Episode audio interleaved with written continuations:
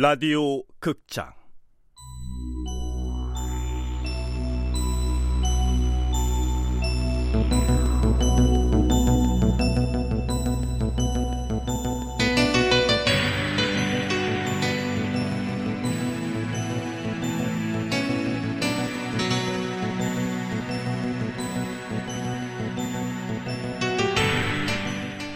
악마는 법정에 서지 않는다.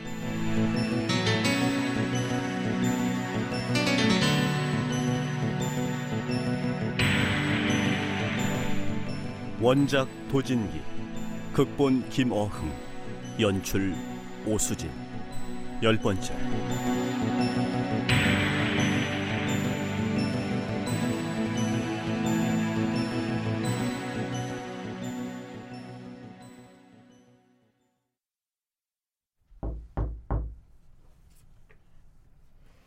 피고인 대기실에 무슨 용무십니까? 아, 수고 많으십니다. 담당 변호사입니다. 그 잠시 피고인하고만 조용히 할 얘기가. 알겠습니다. 곧 재판이 시작되니까 서둘러 주세요.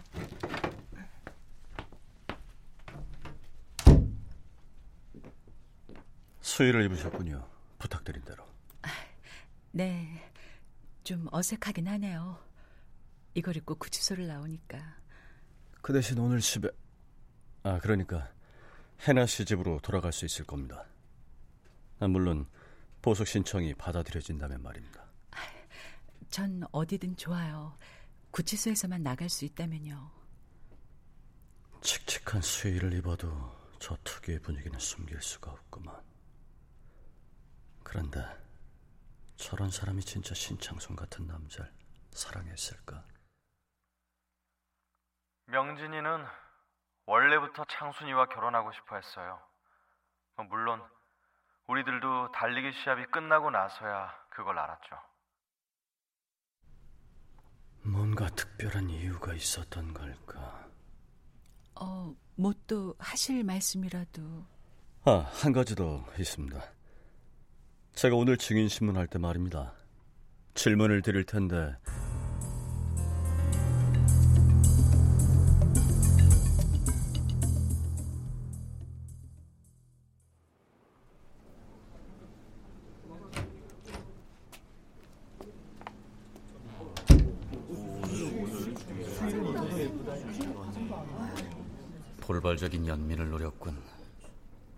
기 없는 얼굴에 촌스런 죄수복 차림이라.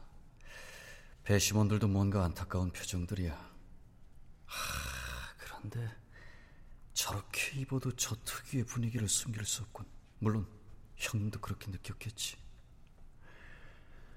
하지만 오늘 작전은 실패가 분명해. 데려온 증인도 그렇고 어이없는 보석 신청도 그렇고. 음... 어? 변호인, 피고인에 대한 보석 신청하셨군요. 살인 사건에 보석 신청을? 아니 보석 신청이 돼? 보신 대로입니다. 피고인 김명진에 대한 보석을 신청합니다. 아, 네. 그럼 피고인 측이 신청한 증인 신문 먼저 하겠습니다. 증인 박인수 씨 나오세요. 고진 형님 부탁대로 블라디보스토크에서 불러오긴 했는데 아 이게 잘하는 짓인지는 모르겠네. 박인수 씨, 직업이 뭐죠? 블라디보스톡에서 작은 모텔을 하고 있습니다. 죽은 신창순 씨하고는 어떤 사이입니까? 신 변호사하고는 아, 전 변호사라고 소개를 받아서 아, 여튼 윤태영 씨하고 같이 있을 때두번 봤던 사이입니다. 신창순 씨에 대한 인상은 어땠습니까? 몇 번 안 만났지만 느낌은 좋았습니다. 부침성도 있고 싹싹하고 뭐 사업에 대한 의욕도 강해 보였고요. 신창순 씨 얼굴은 잘 아시겠죠? 예, 물론이죠. 그럼 신창순 씨 부인의 얼굴은 아십니까? 아니요, 본 적이 없습니다. 그렇다면 12월 14일 증인은 신창순 씨를 봤습니까? 예, 4시 반쯤인가? 아, 블라디보스톡은 겨울에 낮이 짧아서 그쯤이면 벌써 어둑어둑하죠. 아, 하여튼 거리를 지나던 중에 신 변호사를 봤습니다. 기차역 근처 으슥한 길이었어요. 여자랑 있어서 아는 척하기가 좀 그랬죠. 그래서 그냥 지나쳤습니다. 그 여자의 얼굴 기억하십니까? 예, 눈에 띄는 미인이라서 기억이 납니다. 혹시 저기 앉은 피고인이 그 여자 맞습니까? 제가 본 그 여자가 맞습니다. 야! 그게 무슨 소리야? 의지 오빠 이게 뭐 하는 짓이야? 모두 조용히 하세요! 그게 확실합니까? 그럼요. 신 변호사에게 어울리지 않는 미인이어서 기억에 남았습니다.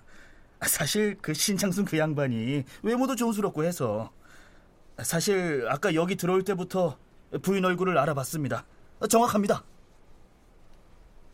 형님이 왜 이렇게 자기 무덤을 파는 거지? 저 저 저 조검사 실실 웃고 있는 거 봐. 저 저. 아 여기서 가만히 있으면 안 되지. 이럴 땐 날이 어둡지 않았습니까? 증인 시력은 좋습니까? 해서 사람을 잘못 본 걸로 몰아가야지. 여기서 피고인에게 묻겠습니다. 피고인은 12월 14일 남편을 만났습니까? 누가 검사야? 검사가 해야 될 질문 아니야? 본 변호인 피고인에게 다시 한 번 묻습니다. 남편을 만났습니까? 사실대로만 말씀해 주시죠. 그, 그게 네 만났습니다. 그런데 왜 지난번까지는 거짓말하셨습니까? 그, 겁이 났어요. 죄송합니다. 이상 증인 신문을 마치겠습니다. 아, 아 그럼 검찰 측 반대 신문하세요. 반대시면 없습니다. 그럼 증거 조사 절차를 마치고 재판장님, 다음으로 다음이요? 거짓말 탐지기 분석에 대한 증거 조사를 요청합니다. 정말 증거 조사를 원하시는 겁니까? 그렇습니다. 아, 씨. 아무리 내가 좋아하는 형님이라도 좀 짜증나네. 혹시 저 김명진한테 찝쩍거리다 차익이라도 한 거야? 어? 그것 때문에 일부러 골탕 먹이려는 게 아니라면 아니 어떻게 이렇게 헛발질을 계속하시나 그래? 피고인 불쌍하다고 판사까지 나서서 그냥 넘어가려고 하는 게 빤히 보이는 판국에 말이야. 검찰이 제출한 거짓말 탐지기 조사 결과는 설사 피고인이 동의한다고 해도 증거 능력을 부여하기 어렵습니다. 그러니 증거로 채택하지 않겠습니다. 따라서 증거 조사 또한 필요 없습니다. 존경하는 재판장님, 만약 검찰 측 증거로 제출되지 못한다면 제발 좀 포기하세요, 형님. 피고인 측에서 증거로 제출하겠습니다.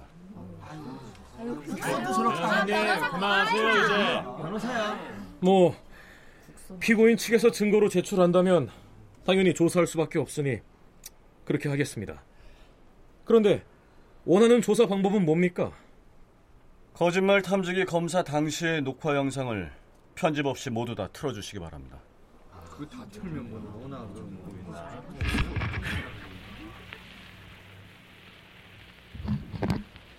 몇 가지만 물어보겠습니다. 휴, 다행히 내 얼굴은 안 나오네. 어? 혹시 내가 뭐 실수한 건 없겠지? 절차나 방법에서 괜히 책 잡히면 아, 형님은 혼자만 죽지 왜 나까지 끌어들이는 거야? 네. 김명진 씨는 남편 신창순과 이혼하고 싶었죠?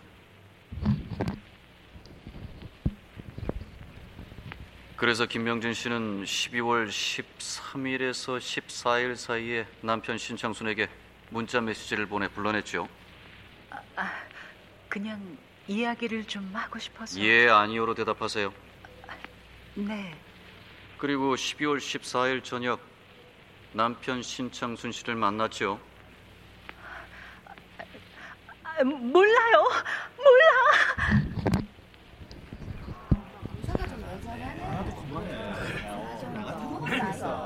그리고 김명진 씨는 남편을 목 졸라 살해했죠. 아니에요. 모두 저길 봐주시기 바랍니다. 지난 재판에서 보셨던 거짓말 탐지기 검사 결과입니다. 분명 보셨듯이 피고인의 답변은 거짓말로 드러났습니다. 그러네요. 그래서 피고인은 무죄입니다. 네? 뭐라고? 거짓말 탐지기는 거짓말을 하지 않습니다. 만약 거짓말을 하게 되면 부교감 신경계의 반응을 그대로 기록할 뿐입니다. 검사관은 그 결과를 분석하는 것이고요. 그렇게 믿으시면서 왜 무죄라고 하시는 겁니까? 거짓말 탐지기 조사 과정에 문제가 있었습니다. 논리적 맹점이 있었다는 말입니다. 조사 과정에 문제? 무슨 문제가 있다는 거지? 이를테면요. 일단 먼저 쉽게 설명하기 위해 한 가지 예를 들어보겠습니다. 모두 잘 들어주시기 바랍니다. 이름이 현주라는 회사원이 있습니다. 서른 살의 독신 여성으로 대학 시절 사회학을 전공했고 환경운동을 하면서 동물복지 관련 단체에서 활동했습니다. 그것도 아주 열렬히 말입니다. 자, 그럼 이 자료를 바탕으로 제가 지금 말씀드리는 것 중에 어떤 것이 더 진실에 가까울까 선택해 주시기 바랍니다. 1번, 현주는 회사원이다. 2번, 현주는 회사원이며 환경운동에 적극적이다. 자, 어떤 것이 더 진실에 가까울까요? 당연히 이번이지. 배심원 중에 한 분, 예, 3번 배심원. 예, 답은 2번입니다. 2번이라. 틀렸습니다. 네? 아 2번이 왜 안? 해? 정답은 1번입니다. 아까 환경운동 뭘 했잖아. 아마 그냥 현주가 회사원이라고만 하면 현주가 환경운동에 적극적이지 않다는 말이라 추측하셔서 2번을 선택하신 게 맞습니까? 네, 맞습니다. 하지만 현주가 아무리 과거에 환경운동을 했다 하더라도 논리적으로는 1번 현주는 회사원이다가 2번 현주는 회사원이며 환경운동에 적극적이다 보다 진실일 확률이 당연히 높습니다. 대학 때는 열렬히 활동을 했더라도 회사원이 돼서도 그런지 우리는 전혀 알 수 없기 때문이죠. 어떤 사람이 두 가지 조건을 충족시킬 확률은 그 사람이 한 가지 조건만 충족시킬 확률보다 분명히 낮습니다. 이런 걸 결합 오류라고 합니다. 그런데 변호사님, 그 결합 오류가 지금 상황과 무슨 관계라도 있는 겁니까? 네, 제가 얘기하려던 건 말이죠. 바로 결합 오류를 잘 살펴보면 우리의 언어가 알게 모르게 집합을 품을 수 있다는 것입니다. 그러면 분명 논리적으로 오류가 발생하게 되는 거죠. 자, 그럼 다시 한번 거짓말 탐지기 조사 영상을 좀 보시겠습니다. 예, 거기 중간부터 좀. 예, 바로 거기. 그리고 12월 14일 저녁 남편 신창순 씨를 만났죠? 몰라요. 몰라. 스톱. 여기서 피고인은 남편 신창순을 만났냐는 질문에 당황하고 겁먹어서 그냥 모른다고만 했습니다. 자신을 만난 남편이 그 즈음에 살해됐다면 당연히 자신이 의심을 받을 것이라 생각했겠죠. 그래서 모른다고 소리친 것입니다. 네, 그건 이해가 갑니다. 자, 문제는 다음부터입니다. 다시 들어주시죠. 그리고 잠깐. 이게 문제였습니다. 일반적인 거짓말 탐지기 조사라면 그리고를 빼고 그냥 남편을 목졸라 살해했지요? 라고 물었어야 합니다. 아, 아 이런. 아. 그리고가 들어감으로써 남편을 만났냐, 남편을 죽였냐는 두 가지 질문에서 남편을 그날 만나서 목 졸라 죽였냐라는 하나의 질문으로 결합이 돼버린 것입니다. 아, 나, 씨. 내 말버릇 이런 걸 어쩌라고. 하, 이따가 조검 선택 깨지겠구만. 다시 들어주시죠. 김명준 씨는 남편을 목 졸라 살해했죠? 아, 아니에요. 여기까지. 지금 피고인은 남편을 만났냐는 첫 질문에 이미 당황한 나머지 뒤에 나온 결합된 질문에 아니오라며 거짓말을 해버린 것입니다. 즉, 남편 신창순 씨를 만났다는 것에 대한 거짓말을 한 것일 뿐 남편을 죽였냐는 질문에 거짓말을 한 것은 아닙니다. 이해가 되십니까? 아, 이건 전혀 생각지도 못했는데. 저 재판장님, 음. 하지만 그것은 아, 피고인에게 유리한 아, 변호사의 일방적인 해석일 뿐입니다. 아, 마지막 대답은 아, 피고인이 남편을 살해했는가라는 질문에 대한 답이라고 보는 편이 아, 상식에 맞습니다. 역시 검찰의 편파적인 판단이라고 생각합니다. 상황에 따라 이렇게도 또 저렇게도 해석될 수 있는 증거라면 이미 증거로서 자격을 상실한 것입니다.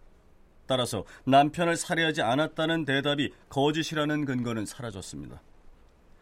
거짓말 탐지기가 밝혀낸 것은 피고인이 남편을 만났다는 것 그뿐입니다. 검찰은 재판 속행을 요청합니다. 재판 속행이요. 어떤 사유로 말입니까? 어, 네. 어, 어 추, 추가할 증거가 있습니다. 와, 저 독사 새끼가 떠는 건 오늘 처음 보네. 하, 근데 추가할 증거가 뭐가 있지? 아, 원래 지난번에 종결되었어야 했지만 아, 변호인이 억지를 부려서 속행된 재판입니다. 아, 검찰은 오늘 아무런 준비 없이 그냥 당한 거나 마찬가지입니다.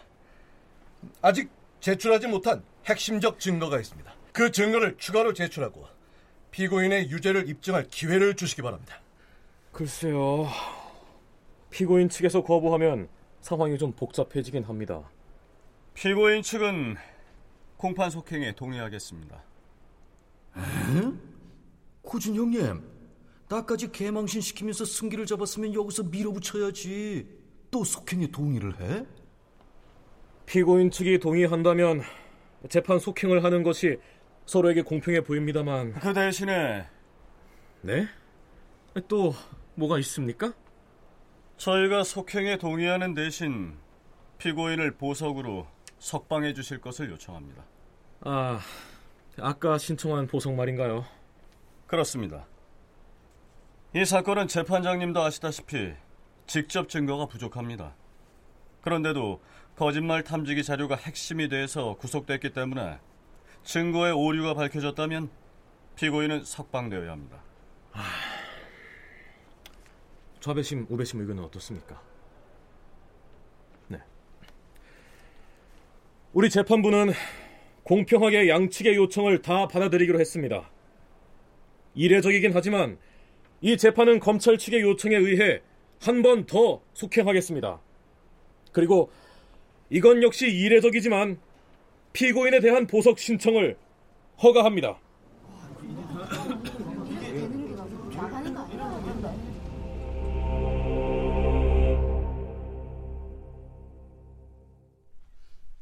출연 정훈석, 박형욱, 성환경, 이규석, 최정호, 신원유, 하지형, 이진무, 이지선, 박주광, 임주환.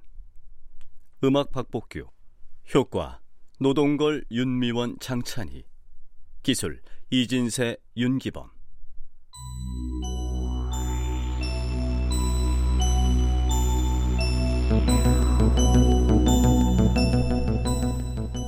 라디오 극장 악마는 법정에 서지 않는다 도진기 원작 김어흥 극본 오수진 연출로 열 번째 시간이었습니다.